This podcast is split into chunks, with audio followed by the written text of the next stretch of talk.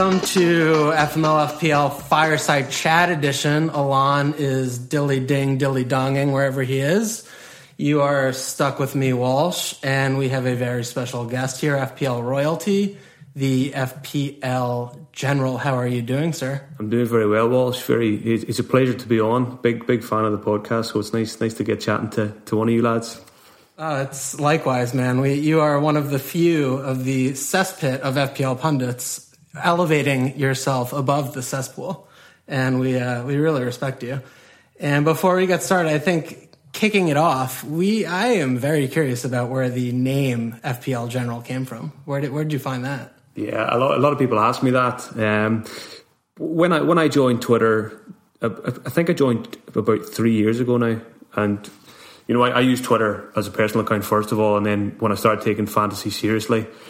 I discovered the FPL community on there, and, and I, you know, realised that everyone had a some kind of FPL Twitter name. So I said, you know what, I better, I better join the crowd. Um, there was obviously a very famous uh, fantasy mark, so I didn't think there was space for for, for two of us in, in the sphere. Yeah, so, that was a good good call there. Because I think initially my Twitter handle was something like FPL Mark or something, and a few people were saying, "Well, I don't know about that. You know, you might need to change that." Um, so yeah, I, do you know what? I just I came up with a couple of ideas myself. I don't remember what they were. One of them was was FPL General, and I just stuck it to a poll on Twitter. You know, four options, and, and FPL General came out on top. So that's that's how it came about. uh, it's I've, I've you know thought about quite a few times maybe changing changing my account to my own name, but I think I'm in too deep now. Um, even even even my own mother refers to me as the general. Now we were out for Pat. Oh my god! We were out celebrating Paddy's weekend. Um, just she was she was over with me in Glasgow for the weekend, and she put a she put a post on on Snapchat saying on the sesh with the general. You know, she put it into our family group. So all right, so I mean, it kind of took a took a name of itself. I'm glad you didn't go for like a colonel or a major or a private. You just went for the absolute top billing. Yeah, but you know what? This season, I'm, I'm more of a cadet this season, so I've been told I should probably change the way my season's oh, been going. Yeah, I'm, I'm, sure you're loving the uh, the Twitter trolls. They're they're always out in full force. Yeah, do you know what? I enjoy it. You know, a lot of people a lot of people let the trolls get to them, but I enjoy the the, the banter, and I, I, I tend not to bite back too much. It, and you know, I don't really block people or mute people either. I, you know, I just I just take it on the chin and give myself, you know, have a chuckle to myself. I do enjoy some of the some of the trolls. Yeah, I mean it's kind of like a no press is bad press rule, right? I mean we're the same way. We get our we get our fair shares of people just shithousing on us, and we just kind of laugh at it. We copy paste it into the Slack, and everyone just kind of has a go yeah, you know, there's no yeah. no point letting these things annoy you. There's more, yeah, a lot more important things in life than worrying about mm-hmm. keyboard warriors. Yeah, like overall rank. so, uh, so this is your first season potting, right?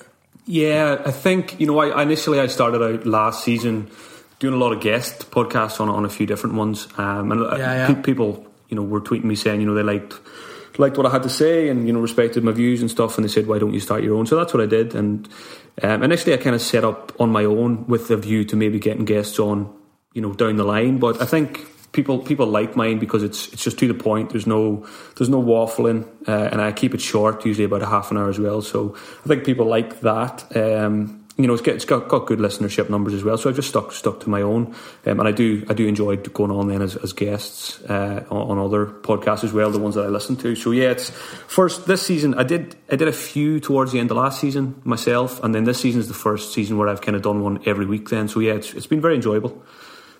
Yeah, I mean, I, I, definitely appreciate the the thirty minute kind of like you have a good structure. You you get into some like picks you like that week and things like that.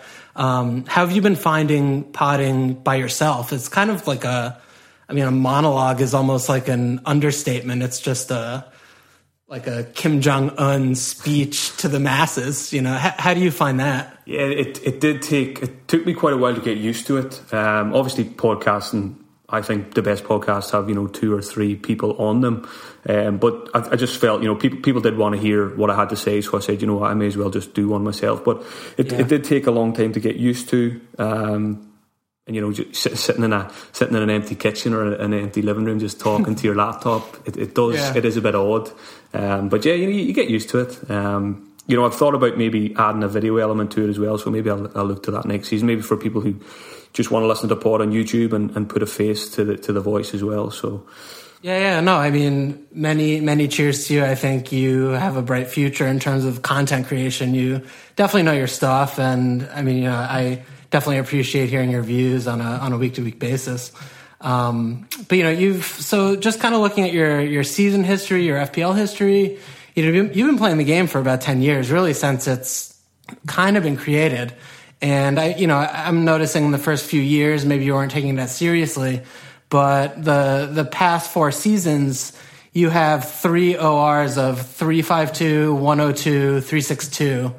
What kind of, if anything, like changed in terms of the way you played the game? What kind of sparked your interest in really playing it competitively? You know, talk me through that.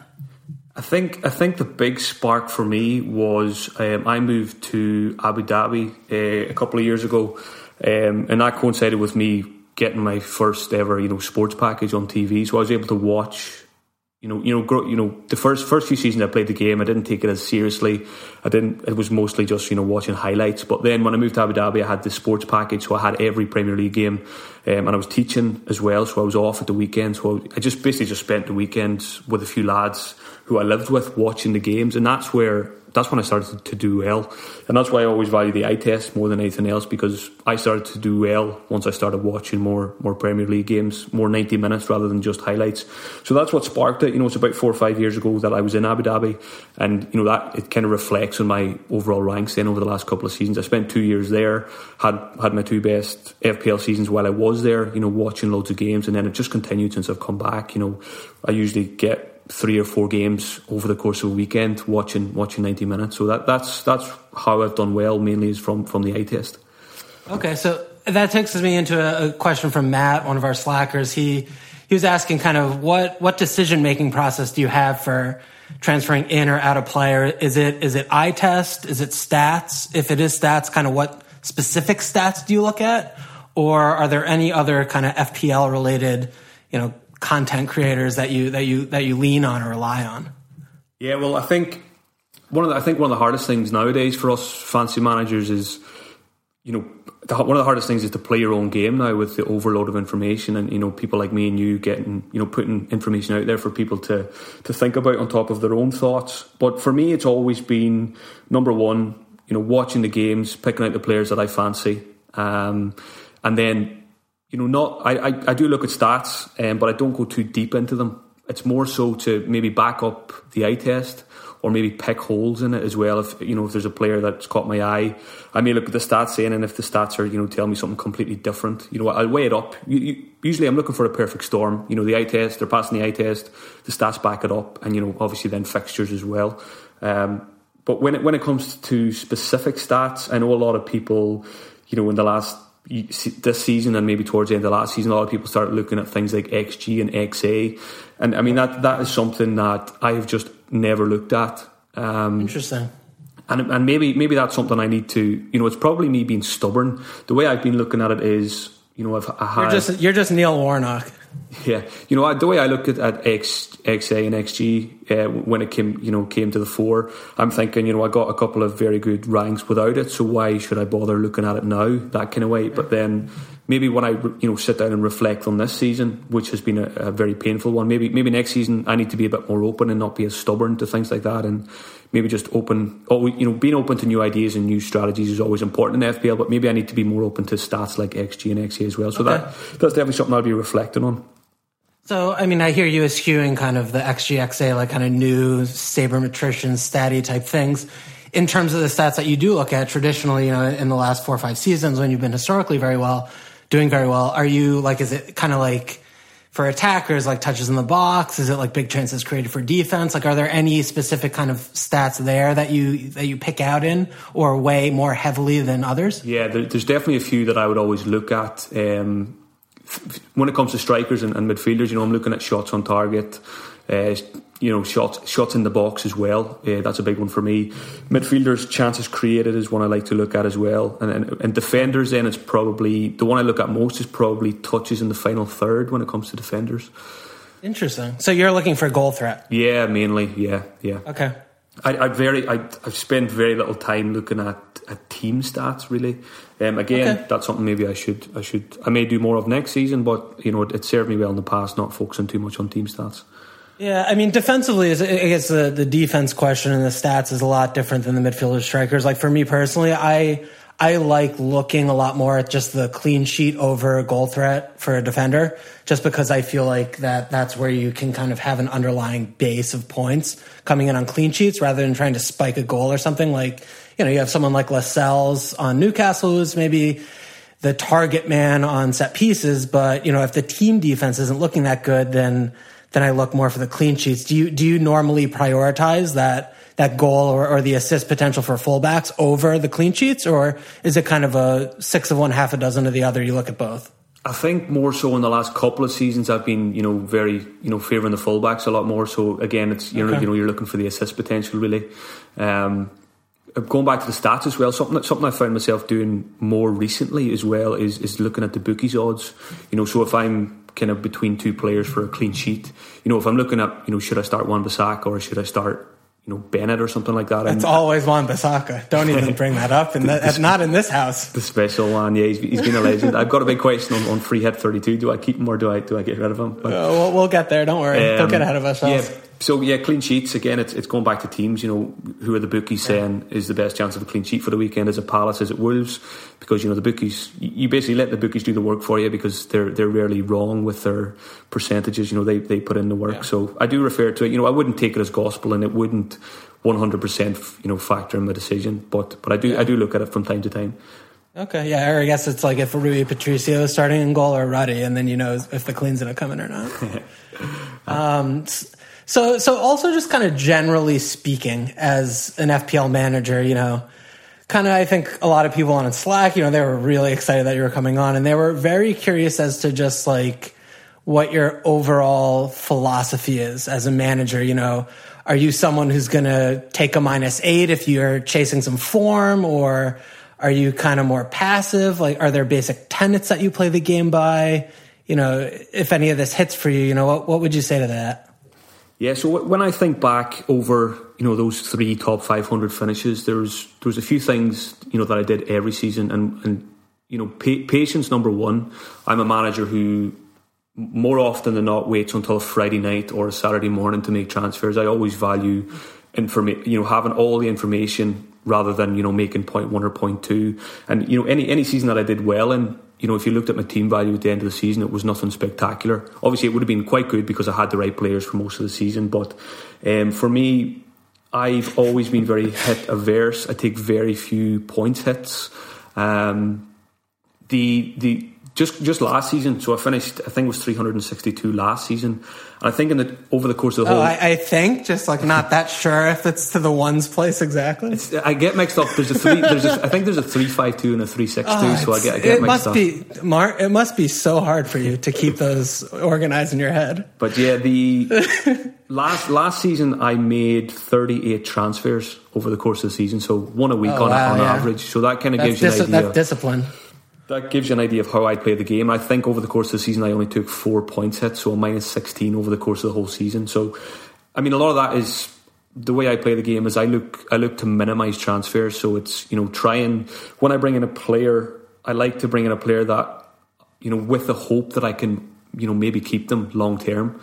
Um, And I think that's something that I've, that has let me down a bit this season. You know, I've probably fallen into too many traps this season people like Theo Walcott, Ross Barkley. Um, just yeah, too too many traps. Players that I wouldn't usually go for.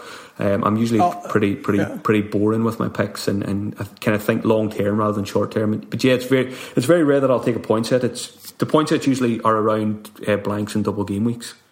Yeah, I mean, when in doubt, don't transfer in a mid-priced England asset, and you'll probably be better off. Exactly. So I, that that segues well. I have a really nice question from DW on our Slack. He's he's kind of saying, do you do you have a rule of thumb for deciding when to swap out heavy hitters due to poor form? I mean, I, I hear you talking about the uh, not tending to taking point hits, point hits and things like that. But what signs do you look for when you get in someone you know? Like a Mo Salah or a Mane or a Kane or something, when you know they maybe go on three or four blanks in a row, how do you tell if you're going to hold them for another three or four, or if you're going to just kind of cut bait? A lot of it really depends on the alternatives. I think when it comes to that, so. Thinking back to an example this season, uh, I had Mo Salah from game week one, and then it got to the, around Christmas time, and you know he wasn't looking great, and then he got his hat trick against Bournemouth, so I got him for that one. And then the game after that, I watched it, was against United, and again he just looked he looked rubbish again in that game. And at the same time, the City lads were flying, so you had Sterling and Aguero and players like that, uh, and Sané as well flying at that time. So I made the decision just before Christmas to, to sell Salah for Sterling and Sané. So I did a triple move that week. I think it was a minus four to get rid of Salah to get in Sterling and Sané because the City lads had been really hurting me. Um, and I just I just felt that at that time having Sterling and Sané would have been much better than having just Salah in midfield. So that that was a big downfall. You know, I, I went without Salah for five weeks and he scored 49 points. And I, of course, yeah, I managed. Join, join, the, join the club. Yeah. So I, I, managed to get in Sterling and Sané just in time for City losing those two games just before Christmas. So, yeah. But yeah, I think I'm I'm very patient, you know, with all players. Um, I think big hitters as well. I'm, I'm, very patient, and Hazard's an example of that. You know, I've had him since game week five, had him all season. Um, so I think you know when, when I when I bring in a player that it. Oh, wait, sorry, sorry. You've had Hazard since game week five. You still have him? Yeah. So I've, I've you know I've, I've been I've been more loyal to, to Hazard probably than anybody this season. Um, do, do you you just wear like Chelsea underwear every day to work or whatever? I, there's absolutely no chance you, you find me wearing anything to do with Chelsea. You Manchester United loving fuck. But yeah, I think the thing with Hazard this season for me has been we've seen it so many times with players like him that you just you either you either you don't you don't go for him at all or you, you just keep him for the whole season to get because it's, it's so unpredictable when his hauls are going to come. Yeah. But again, uh, with Hazard, Hazard specifically, right? I mean, yeah, he's yeah. the kind of player who he'll go on three blanks and put up like one shot in the three games, and then he'll get a pen in the next two of the three, and then like rattle off thirty five points, right? I, he he always just gives you a reason to keep him, and it's you know a lot of it is probably the penalties and you know the fact that he plays for Chelsea as well. But you know, I probably but it's it's it, yeah. It's also that his goals are not worth five points; they're worth between six and eight. Yeah, that's the, the big one. The yeah, the bonus. yeah. But yeah, it's for me. It's I, I, back to the question. I don't. I wouldn't say I have a rule of thumb when it comes to you know getting rid of big hitters, but I definitely am okay. very patient. You know, I, I do tend to give players probably sometimes I give them too much time, but but yeah, I'm, I'm usually bringing in a player. I'm bringing them in for long term rather than just a couple of weeks. Yeah, yeah. I mean, owning owning Hazard since game week five is out of this world. I, I don't I don't hate that at all. I, I respect it because it's the same kind of thing, right? Where we see with a player like Christian Eriksen, right? Where he'll also similarly just go on a couple of games where he's playing a little more deep or he's, he's like Trip, Trippier's is taking some set pieces and the stats aren't there, but then all of a sudden you just like goal, clean sheet point, 10 points, like assist, assist, you know, he just kind of comes in, right? Yeah, I think one of the reasons as well why I've kept Hazard so long is it's Chelsea. You know, they're so unpredictable as well. One week they're rubbish, and then you're like, right, I'll give them one more week, and then they look great. They win three or four nil, and then they go out and lose two 0 to Everton the next week. You know, it's it's it's very very frustrating this season with Chelsea. Yeah, very frustrating. All right, so I'm going to take a little sidestep from the uh, hardcore FPL player talk. As you know from a listener of the pod, we're big fans of the Fuck Mary Kill game, and we have a podcast edition coming in from Matt. Fuck Mary Kill podcast edition, FML FPL FFS Scoutcast and Always Cheating. The floor is yours. Say them again. Say those three again. You have us, FMLFPL. You have the Fantasy Football Scout Scoutcast and Always Cheating. That is, you're putting me in a very an awful position here. Yeah, well, do your best. See if you could politician your way out of this. You could marry us all. It's up to you. I have to pick one of each. I have to do the fuck, marry, kill. I mean that that that's the game in theory, but you're our guest, and I will make allowances if if that's a little too aggressive for you, sir. You know what? I, I am the kind of guy that you know I, I get on with everyone, and I, and I don't um, I don't like to step on oh. anybody's toes, and I, I, can't I can't I can't I have I have to just say I have to marry them all because there's three three of the highest. Um, three, three, three, uh, three things I watch every week, three things I listen to every week. So I really, I really can't uh, dish anyone on this uh, this podcast. I'm afraid. All right, all right. That, that's that's the company line from the FPL General. No big deals here. I've got to, I've got, um, to, I've got to cover myself here. No, that's that's fair play. Um, So, so another thing, you know, kind of curious about, you know, since you've had the pod this season, and you know, you've gone on record as as talking about how tr- challenging the season's been for you. Has has anything changed, kind of in terms of how you manage, since really like a million percent putting yourself out there in the public eye? Like, has that affected you at all? It's something I'm definitely going to spend. You know, when I've got an extended period of time once the season's over. You know, I'll be sitting down and doing a really in-depth review of the season and, and you know picking the bones of where it's gone wrong.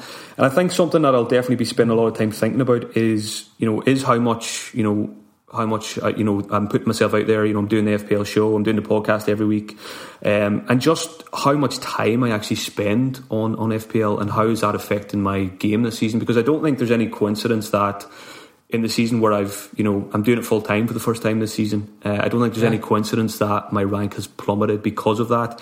Yes, yeah. yes, I've had as much bad luck as anyone can have this season, but at the same time, I've definitely, I think I've definitely made decisions this season that I probably wouldn't have done if I wasn't, you know, in the in the public eye so much.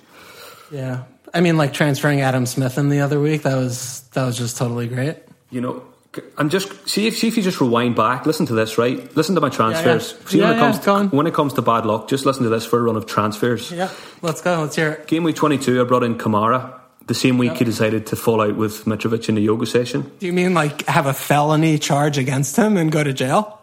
Game week 23, I brought I, I, did a very rare early transfer. I brought in Trent Alexander Arnold on the Sunday night because I got so pissed off with Alonso doing absolutely nothing. I did it on Sunday. So Trent gets injured on the news breaks on Tuesday that he's injured. So absolutely nothing from Trent. Game week 24, I get rid of Trent and I get Lucas Digne for his red card.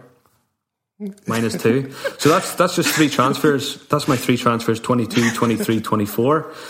Uh, game week 27, I got Felipe Anderson and Pereira. That's not, there's nothing bad luck about that, really. They're just rubbish FPL assets. Um, getting blinded by the blanks. And then just to top it off, yeah, game week thirty, Adam Smith comes in, gets injured, misses out on the clean sheet. So it's been it's been real fun with transfers this season. FPL is fun, you know. It's a fun game. I'm, I'm glad we play it, and uh, yeah, that's all it's you can been, say It's just it become sometimes. a running joke, a running joke now on Twitter that whoever the whoever the general gets in, you just don't get them or you don't captain them. Again, I got Wilson and Vardy this week, so it it just continues. Yeah, I mean it's insane to get Wilson over King, right? I've had I've had Wilson for four game weeks this season, and he scored zero goals in those four game weeks. It's, it serves you right. And he fucking um, salutes every time he scores. The prick.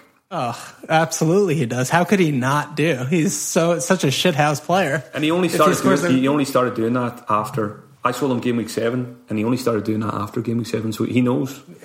Yeah, he, he, it's a general salute. It's a it's a hat tip to you, probably. Yeah. Yeah. Uh, you know, but that, that, that's the thing, right? We play the game and, you know, you look at someone like Wilson and King, it's not even a 50-50 call. It's probably like an 85-15 call that yeah. Wilson's just by far the better asset, both, both eye test as well as statistically. And then yeah. the game finishes and fucking King's on 13 and, and Callum's on two. You know, it's yeah. I didn't even I didn't even consider getting King over Wilson this why, week. It was why, 100 percent Wilson. You know, yeah, yeah. And and then that's the thing. I mean, I'm sure you're you're feeling the brunt of it like we have, and we have these little like Twitter messages or Reddit messages, just like. How the fuck did you tell me to get Wilson? Like King was obviously the better pick, and I'm just sitting here, just like, oh my god, what's what? What is humanity? I know it's painful. Yeah. So so another question, Alon. Alon's curious about this one, and I think I think it's a poignant question. Um, so seasons past the season, what have you? When when you're looking at kind of a few arrow, red arrows in a row, and you know things aren't really coming off, do you do anything differently to turn it around? Um, like you know, do you, do you do something like more aggressive transfers, or, or do you say the course, or do you not? try and let the green and red arrows of the weeks past affect what you're doing moving forward? Yeah, I tend um, something something I've always done well is is I very rarely look backwards. I'm always looking forward. So I always, you know, people always say, uh, you know, I remember who I triple captained last season, and I got blah blah blah. I, I don't even remember who I captained three weeks ago because I very rarely look backwards, um, and I don't really let what's happened in the previous weeks affect me. But it's definitely something I've been really struggling with this season because this is the first time since I've taken the game seriously that I've been, you know, chasing all season. So sure. after after four after game week four, I was 1.1 million. So it's always been a struggle since the early weeks this season. And it's it's uh, you know I've been out of my comfort zone, uh, and it's something I've really struggled with. And I, I'm I'm on seven red arrows in a row at the moment, um, but I'm still not really you know, considering changing my strategy. You know, I, okay. I, still stuck to my pacing approach, avoiding unnecessary points hits. But again, I think maybe when I sit down at the end of the season and look back on it, um, I'll think, you know, maybe I should have been more aggressive. You know what? I've got nothing to lose, so why don't I just go nuts now and, and you know take hits yeah. and try a few different captains? But I think I think I'm probably just going to keep doing what I've always done, um, and it's probably just because again, I'm out of my comfort zone, so I just stick to what I know. Uh, and at the moment, it's sure. it's not working. I've got I'm on seven red arrows, but again, I'm probably just going to finish out the season and then just you know reassess and, and see if there's anything to be learned from it. And if I find myself maybe next season chasing again, maybe I'll, I'll try something different.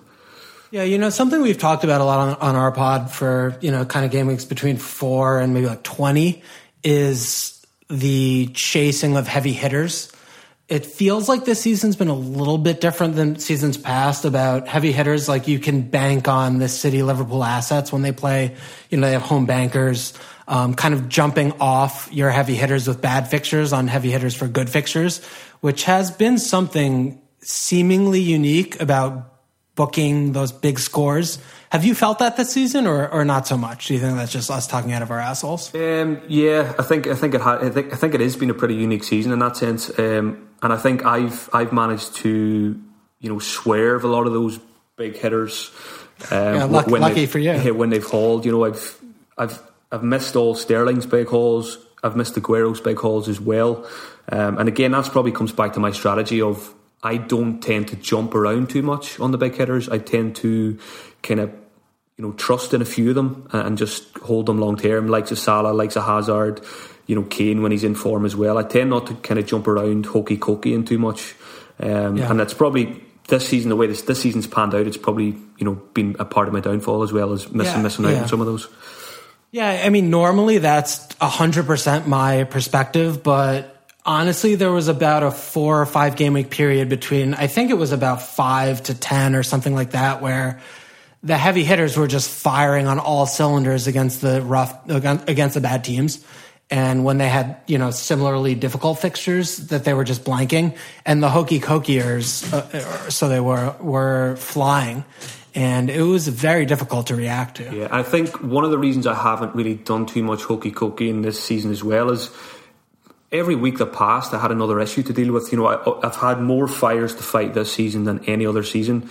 You know, I, would be posting my team most weeks on Twitter on a Saturday morning, and I would have three red flags on my bench, and people would be joking yeah. saying, "Why are you not playing your bench boost this week?" But I just every every issue. That I could have ran into, I really, you know, have this season. So that, you know, I've always had to, you know, fix issues around the fringes of my squad. So kind of, then you can't do the hokey cokey in as much. So it's been it's been a, it's pretty been annoying in that sense. Yeah. So I'm interested to hear you. You mentioned specifically in, in a question previously that game week four you were like a one point X million rank. Do you normally go into the season? Because I know a lot of uh, serious FPL managers go into the season with that either two or three game week plan, and then they're going to go for the early wild card. Is that something that you've done in the past, or, or, or you, was that just out of out of kind of left field where you mentioned that game week four rank? Yeah, that's that's what I usually do. I usually do set up probably for the first four weeks, usually maybe maybe the first six, uh, with okay. with a view to then wildcarding, but also going in as if you know if things go well, I can hold off on the wild card because thinking back to last season, that was my same approach. I went in, you know, thinking I'll wild card maybe four, five, or six. Things went really well at the start of last season, and I, I held off on the wild card till around game week ten, I think it was. But this okay. se- this season, I set up. I think it was for the first four weeks. Um, and it was obviously a nightmare first four weeks. You know, things like I went for Ben Davies and Eriksen over Robertson and Mane. Just that alone is a 53 point swing in the first four game weeks. Um, That's it. I wildcarded then game week five, uh, and I'm you know I went from about 1.1 million game week four wildcard game week five, and I went up to about 200 200k pretty quickly over two or three weeks. Then, but it's since then, it, you know, I didn't really kick on after the wildcard. But but yeah, that, that is what I usually do. I usually set up for the first couple of weeks with a view to wildcarding early. But if things go to plan, I'll, you know, I can hold off on that. Okay, I, I'm interested in that because that's something that I've I've never done, and I always like the the reason why I see very a, a very big benefit to doing that is is team value because you know, you, you stick a couple six, five million midfielders in and they don't score. You have like a mid price forward. They don't score the first couple game weeks. And then you're on the back foot team value wise facing plummets and possibly hits to try and rectify that. Yeah. What, what's your kind of reasoning behind the early wildcard planning? It's it's just that I always find going you know going into game week one you know you don't have any data to play with you you, you don't know preseason is something I very rarely look at I I rarely even read the reports of what's happening preseason because so often we see players flying in preseason. Think back to Redmond, Deulofeu, those kind of players. And then they do absolutely nothing when the Premier League kicks off. So I always like to, you know, use just use the first three or four weeks to, to feel out the teams. Uh, you know, see which players are obviously starting, which ones are have started the season well, and then hopefully get in on them early. Um, but again, it's it's never set in stone that that I'll wildcard early, and there's been quite a few seasons where I haven't. Um, yeah. But the coming back to team value, you know that again, that's something I've never worried too much about. Um, you know, I never wildcard because I want to build team value. I don't, you know, make early transfers early in the season because I want to build team value. The way I've always looked at team value is whatever whatever whatever cash I have, I'll just make the best of what what I have. You know, it's it's a bit like life. You know, whatever's whatever's in my pocket, I'll, I can't I can't overspend. So if it, if it comes to you know a, a late wild card and I can't I can't afford a you know a Sane, I'll just get a, a David Silva instead. You know, I, I really don't. So, so you're not in credit card debt. I, I, I don't even have a credit card. That, that tells you. See, that, that, that's the FPL general way of life. That explains how I how I play the game. okay. Um, another question from Milan. Um, what do you think the FPL community pays too much attention to that doesn't really matter for doing well in FPL? Uh, that's a good question. You can, you, you, can go with team value if it's on the tip of your tongue. Yeah, that probably is one. Um, but again, you know, a lot of people, a lot of people do very well by building building a lot of team value. You know, it can it can pay off later in the season, but it's just from that's comes down to personal experience for me. You know, not worrying about team value hasn't ever really affected my my finishes. Um, what do people worry about too much? People stress over the bonus point system too much. You know, it is what it is. Yeah. You just I, I don't even you know I don't worry about it. I don't tweet about it. It is what it is. It could be better, of course, but people stress out way too much about the bonus point system. Well, I mean, conspiracy theory in, and you're you're a man in the in the in the know. Just call Mark and tell him to fix it because everyone knows that the bonus point system is hedged towards whoever he has in his team, right? Well, hopefully, hopefully they do look at it. Um, I, am just going to divert away from that question. You're, oh, you're, no, we already married the FFS Scout podcast. You're really trying to make me I'm slip just, up I'm here. Just, I'm just saying, I'm just talking words out of my face. But yeah, um, it's uh, you know. But even speaking about Mark, you know, look look at him this season, and that goes back to your question about me being in the public eye.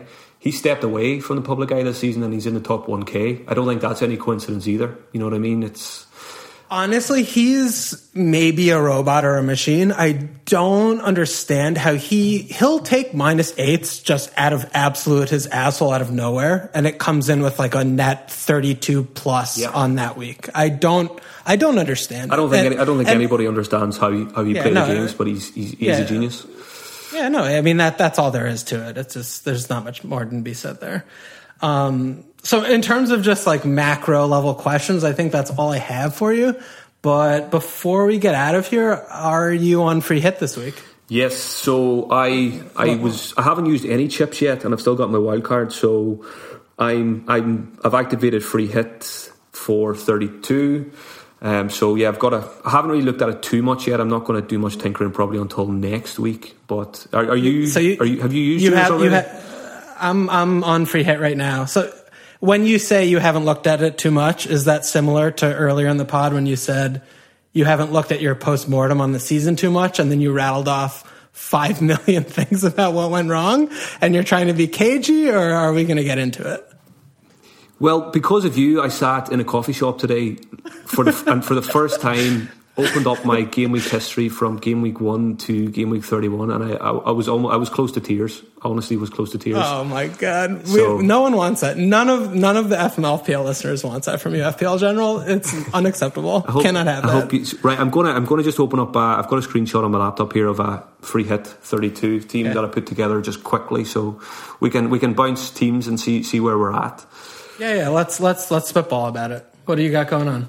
I'll let you go first, just while I get this opened. Okay, so big big metagame shift on the Slack for FMLFPL. You know, our, our Slack, you know, we're we're kind of active in there, and and that's kind of where I personally, outside of just me and Alon, look for info and views is is our Slack channel and big big time five at the back talk, honestly, and that's where I'm looking. I have a Christmas tree set up right now. Um, I have De Gea, Smalling, double United defense. I have David Luiz Azpilicueta, double Chelsea defense. I have Laporte and my own personal little penis shout, Patrick Van Aanholt, who is unjustifiably worse than Schlupp in terms of the stats recently. But I just love him at the business end of the season. So I have, I have Patty Van Aanholt in.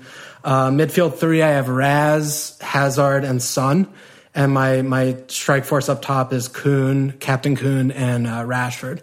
So you know the, the, kind of thing that we've been talking about a lot on Slack, and, and in terms of trying to learn from double game week mistakes of yesteryear, are that when there's you know be, between two or three days off for these teams playing, it really affects their goal output. And we get as FPL managers like sort of a little bit blindsided by how good on paper attacking fixtures look for certain teams, especially like Manchester United, we've been talking a lot about. Um, and I'll be interested to hear your thoughts as a Manchester United fan. But, you know, home Watford at Wolves, on paper, those are like fine fixtures, but Watford know how to park a bus and, you know, they play five at the back on the regular. And Wolves, even though it's going to be around their FA Cup games, which is really their season, even if they play, you know, Vinagre and fucking Saiss and all these shitty ass players, they're still going to be set up at the Molineux to to shut it down. And you know, a team like United, even though again, like on paper, the fixtures look good for for goals. I would be surprised if they score more than three or four in those two fixtures combined. And the high floor from just kind of those teams that are going to have at least 65% possession. I am by no means convinced on either United or Chelsea defense, but given those percent, those, those possession stats, I feel like I have a, a, higher chance of spiking two cleans, minimum one clean, than I do of hitting, you know, a, a double return from attacker on those standpoint uh, on those teams. So, so I'm liking the heavy defense a lot, and uh, and that's where I'm looking right now. Yeah, that, that's interesting. And, you know, you're talking about learning from double game weeks past. You know, it's so often it's defenders who come out as the top top point scorer. I think Laporte was the top scorer in yeah, yeah, yeah. Had like 25 or something even thinking back a couple of seasons, you know, Ryan Shawcross springs to mind. You know, it's it, quite often it's, it is the defenders who hit hit, hit Ryan high Shaw, on Ryan, uh, Remember when Grant had that like twenty pointer, the Stoke goal? Yeah, Lee Grant, man. You know, it's yeah, Lee Grant, right? Tough fixtures as well, if I remember correctly. They kept the clean yeah, they had City. Yeah, yeah, yeah, yeah. So yeah, I've got a in front of me. This was a a Monday night, very hungover after Paddy's weekend putting a just a quick uh, draft together. Now it's a three four three draft, but I think I will more than likely go with four defenders. Um, so okay. either a four four three three or a four four two. I think I'll go for. So I'll be looking at uh, probably Kepa in goal. Uh, Laporte is in here at the moment. One can, uh, can I can I stop? I want to stop you there. So tell me about Kepa. What, what do you what do you see from him over you know like uh, Ederson? It's for me, it's it's really Ederson versus Laporte. Um, okay. And I just I just feel Laporte, you know, if he if he does get two games, he's we've seen it already this season what he's done before in a double game week. He's got goal threat. The sure. the the other reason is you know David Luiz would probably be the the alternative, but we've seen him rested a lot this season as well. So yep. I just feel Kepa, you know, you'll get the two games out of him, and, and hopefully yeah. Laporte. But you could make the same argument for Laporte not getting both games as well. But as I say, there's mm-hmm. a, a, lot's going to change. A lot's going to change here. Uh, One B is okay. still there now. I would probably rather have Schlupp in there, um, yeah. or even yeah, better, you've got uh, PVA. But again, this this comes back to me not worrying about team value. I'm not going to have too much team value to play with here, so I'm going to have to cut a few corners yeah. in this team. Okay. Um, Schlupp, stats are fantastic. Yeah. Compared to, yeah. I mean, 1B, even Van Aanholt, I mean, Schlupp's the pick of the litter of the stats. It just it feels feels wrong to get rid of the special It- one. He, he he's does. just he'll punish us. It does. No, it does. It does. I hear Um, you. I hear you. Duffy Duffy's another one I've been looking at uh, just because he's, of his goal threat this season. Do you, you mean because he's Irish and he wants the counties back? Of course, of course. So get- can't forget about the counties. um, the midfield then similar to your own. I think I've got Sterling, I've got Hazard, I've got Son. Now I've got a question mark over Son because I'm I'm just not overly confident in Spurs, especially because I've got that Liverpool fixture. I've got Pogba in there. He's also not hundred percent going to stay there. Aguero, Okay, hang on. I, I, I need to stop you there again. So we'll get on to Paul. But in terms of the Spurs midfielders, I, I also have Son, but you know we're talking about at Liverpool home palace, and the home palace is going to be the Cheesecake Factory opening fixture of their new stadium, allegedly. What are you What are you looking at between Son and Alli? Because I think that's a close call. It's actually something I was thinking about today. Um, and the more I, I think I probably favour Alli slightly more now. Uh, I'm going to watch Alli in these England fixtures as well to see how he looks. Fitness fitness has been a big issue with him this season, so I want to see how he looks in the internationals. It's the only reason I'll be watching the, the internationals is to see how Alli does. yeah. But yeah, Son, um, you know, he's, he seems to be suffering from a bit of burnout. The guy plays an Yeah, incredible yeah. amount of, of football for club and country. Yeah. So, but again, it's it's it's what he's already done, and we know what he can do. Yeah. It's probably why he's in Yeah. there at the moment. But another, Yeah, uh, another something else I've actually. It's- it's- go ahead. Go ahead. Go ahead. Sorry. So it's, with Son is kind of also reminds me of Mane, where he's been outperforming his underlying stats for a long time, and the last you know month or so, he's finally sort of coming back to earth, where he's not scoring on one of his like two shots on target, but the at Liverpool home Palace game is just those feel like Son games to me because, you know, at Liverpool, they're obviously not going to have a lot of possession and they're going to be trying to hit on counters, which is good for Alli as well. But, you know, home palace, I don't know. It's a tough one. I think it's a really tough one. Something I thought about as well, possibly going without Spurs midfielders and maybe taking Laporte out and putting David Silva in instead and going triple City attack. I have a I have a soft spot for David Silva. He did very well for me earlier in the season, and I sold him. I sold him too early as well. Um, but again, he you know he gets a rest during the international break, so he should have a pretty good chance of getting you know decent Yeah. minutes over the double game week. So that's So- something that's on my yeah. mind as well eh, when it comes to the Yeah, midfielders. so that that's something we've been talking a lot about on our on our Slack is about that third City player, and it's just a lot of people are looking at Bernardo. Um, you know, he's seven five. He's even a million cheaper than David, but it's a really hard sell to me that given the fixtures that City have, that those two midfielders are going to outscore a defender for, you know, one or two million less. You know, it, it- at Fulham home Cardiff are fucking joke fixtures. And if they keep under one clean sheet, that would be abominable.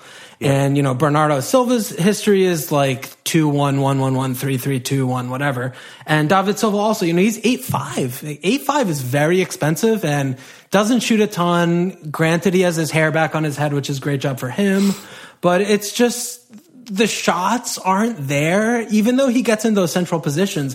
It's just a difficult, it, it's a big differential. I agree for sure. Having three shares of city attack, like if they put in nine goals in the two games, you'd expect them both, them, them all to be involved. But I just, I can't see past that. What do you, what do you think about the, the clean sheet per, potential versus, you know, someone like a peripheral like David or Bernardo, Bernardo Silva? Yeah, no, I agree. I agree completely. I think when it comes to the crunch, what I'll end up doing is, you know, one of my golden rules when I play FPL and when it comes to free hit is getting players that are going to play. So I think what Yeah. I'll end up doing is just get Aguero, get Sterling, and get Ederson because you know he's going to get two games. Yeah. You know, whereas Yep, David yep, Silva yep. may not. Um, Yeah. So- Even with Kevin Hurd, it's still like he could play fucking Gundogan. He loves Gundogan for some reason. He's got he's just got too many options, so I think that's why I will end up just falling on Ederson just for the Yeah. security of starts. okay. So keep going. So you had Paul, and then you were going to strikers. Yeah, so strikers then at the moment, Aguero is in there 100%. You know, very good chance he'll be the captain as well.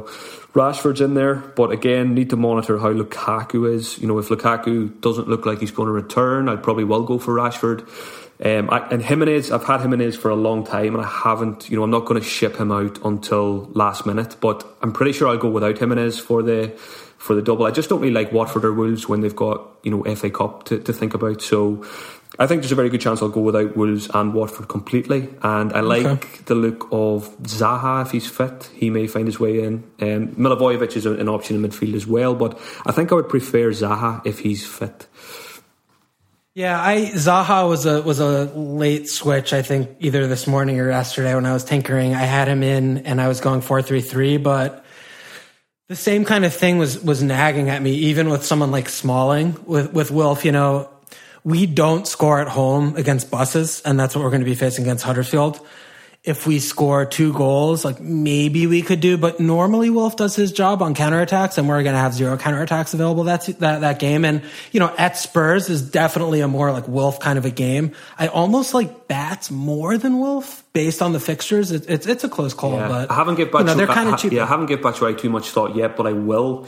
The other, the other thing about that is um, Jimenez versus someone like Zaha. It, again, it's like Wan-Bissaka. It feels wrong to get rid of Jimenez. Yeah. Um, yeah. But I think it's easier for me. You know, I'm way down the rankings. Jimenez is highly owned, so I'll, I'll just probably take the gamble and go without him. Yeah, go for a little differential there. I, I like that.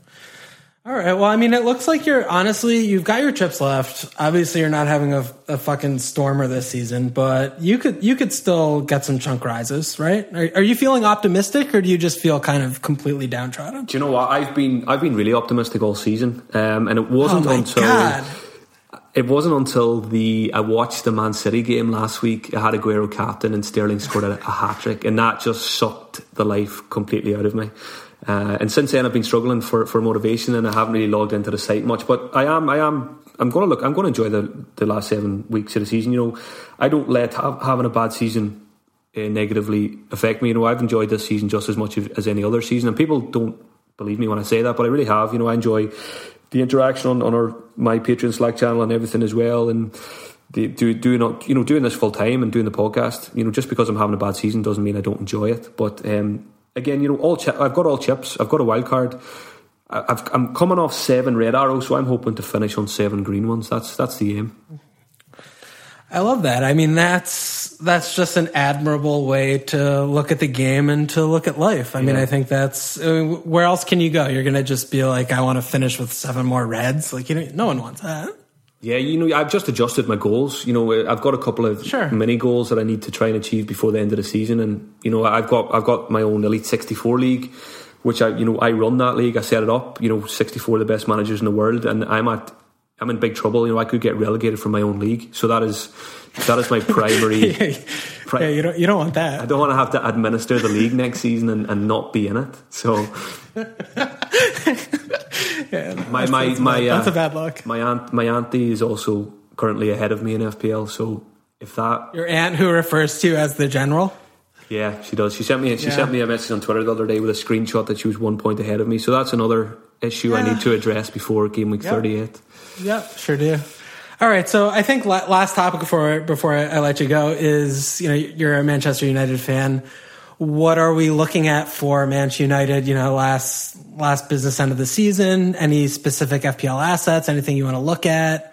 What, what's going on with United? Do you know what? I haven't watched too many of the games recently. Uh, I've just been I've been quite busy the last couple of weekends, and I haven't been able to watch some ninety minutes, so I can't give a definitive, um, you know, rundown on them. But I still I still like Pogba. Yes, he's been he's been quieter recently, mm. playing a little bit deeper because of you know injuries and things like that. But I, I, still think I probably will include him on free hit. You know, penalties is huge. You know, hopefully hopefully he still has them after his terrible penalty a couple yeah, of weeks ago. What if you're on penalties but you're absolutely diabolical at taking them? What's your stance on that? I just yeah, I, I, think I think of Salah in that sense as well. I I'm never oh yeah for I'm sure. never confident when Salah steps up, and I know, I don't want him to take pens when I own him. Yeah. Actually, so I don't it's want like it's like it's like when Benteke was on penalties as well. You just dreaded Palace getting a penalty because you just knew he was going to miss it. Um, yeah. But no, I, I, just, I still, I, just, I still like Pogba. Yeah. I think we could see a, a, resurgence from him. You know, between now and the end of the season, Solskjaer just builds a team around him, and I fully expect so, him. So to is, is is that more because you're looking at Herrera and Matic being fit, or is that just because you have kind of like blind faith in Pogba's world class ability? It's probably both. It's probably both. It's probably okay. a bit of, okay. uh, you know, having Man United glasses on as well. You know, I, something I've been good at over the years is not, you know, you know, putting my allegiances aside. And over the last couple of seasons, I've had very few United players, and I wouldn't have top 500 finishes if I did have United players on my team. So fair, it's, it's felt fair it's point, pretty fair point. It's felt pretty good this season. You know, since Sol- Solskjaer yeah. took over, that to see a few uh, Chevrolet shirts in my FPL team. Um, I still think Rashford. It's just value with Rashford. You know, you, you can't get yeah, much better than yeah. what, I think he's seven point six now. Especially yeah, Lukaku does end up missing a couple of weeks. Um, I think I will have Pogba and Rashford in the free hit squad and defensively as well. It's all about value. You know, I think Lindelof is only is he what five point one. Yeah, you know, five one. It's great value for a for a defender from a premium team, and you know he tends to do well in bonus, and he can always get goals as well. So yeah, no, I think I still think United are going to offer a lot of value, you know, in all areas of this team between now and the end of the season. Okay. Yeah, I mean, United, they, they still have the other double in 35. It, it's a bit of a tricky one because they have the Darb on uh, uh, home city in 35 along with at Everton. So, you know, United will be an interesting kind of a, a divisive team, I think, for, for who's putting money into them. But uh, yeah. Yeah, for 32, you know, the fixtures look good. So, so we'll see how it goes. Um, all right, buddy. I, I think that's all I've got for you. What do you? What do you? Any any last words? Any, that anything? That was uh, that felt like a counselling session. So I feel I feel I'm supposed to feel good now, am I? But I feel fucking worse. well, I'm not. I'm not doing my job. I don't know what to tell it's you. It's never good when I have to think deeply about my season. I know. I, I, I, didn't want to really do too much deep diving into your year because I know that it's been a, a tough one for you, and no, I kind of wanted to. It's good, it's good to reflect because I mean, there's that's that's what I'll be doing once the season's over. You know, I won't be just forgetting about it and moving on to next season. I'll be trying to trying to dig deep and see what is there to be learned from it, and you know, get get get just write down on paper what my approach is going to be next season. Is it going to be the yeah, same? Is anything yeah. I'll change? Um, and just see what lessons are to be learned. That's the main thing. Yeah, I mean, honestly, I think that's really the only way that you can put your head at in terms of a looking forward kind of thing. I mean, me and Alon, we have the same problems. Like, we spend so many hours a week on FPL we don't think about things, we overthink them yeah. ad nauseum. And that impacts like what we do and how we manage our teams. And it, it definitely means that, you know, some weeks we don't just make the obvious transfer on Wednesday and we wait until Friday and then we do something fucking idiotic and get buried. Yeah. So, you know, it, it Go ahead. That's one, one, one good tip I picked up this season. I can't remember who, who I, I heard it on a podcast, but it was Probably the FFS Scout podcast. And it works. It works for people like me and you. You know what I do on a Sunday night. Once the game week is finished, I'll, I'll get out a post-it note and I'll write down the transfers that I'm thinking about doing for the next game week. You know, I'll write that down on a Sunday night and I'll put it aside and I'll take it out on Friday again before I make my transfers and just to see if my thinking has changed and just to remind myself what that obvious transfer was, you know, five days ago because when we spend you know five days overthinking things, it's good to have a reference point to go back and, and think you know what was I thinking before I filled my mind with you know outsider information. So that that is something I've. It hasn't you know it doesn't take away the bad luck things like Adam Smith and that, but yeah. it's I think it is yeah. it's it's something I've I've found very useful. Yeah. All right, buddy. Well, thanks for coming on. How, where can uh, everyone find you? Give me a little plug action here. Yeah, get me. Best way to get me is on Twitter at FPL General. You get me there and find links to everything else podcasts. And the podcast called the 59th Minute FPL Podcast. You get it on iTunes, SoundCloud, everywhere. So keep an eye out for that one. All right, Mark. Thanks for coming on. Really appreciate it. Hope to have you on again. Cheers for having me and, and keep up the good work, lads. Yeah, you too.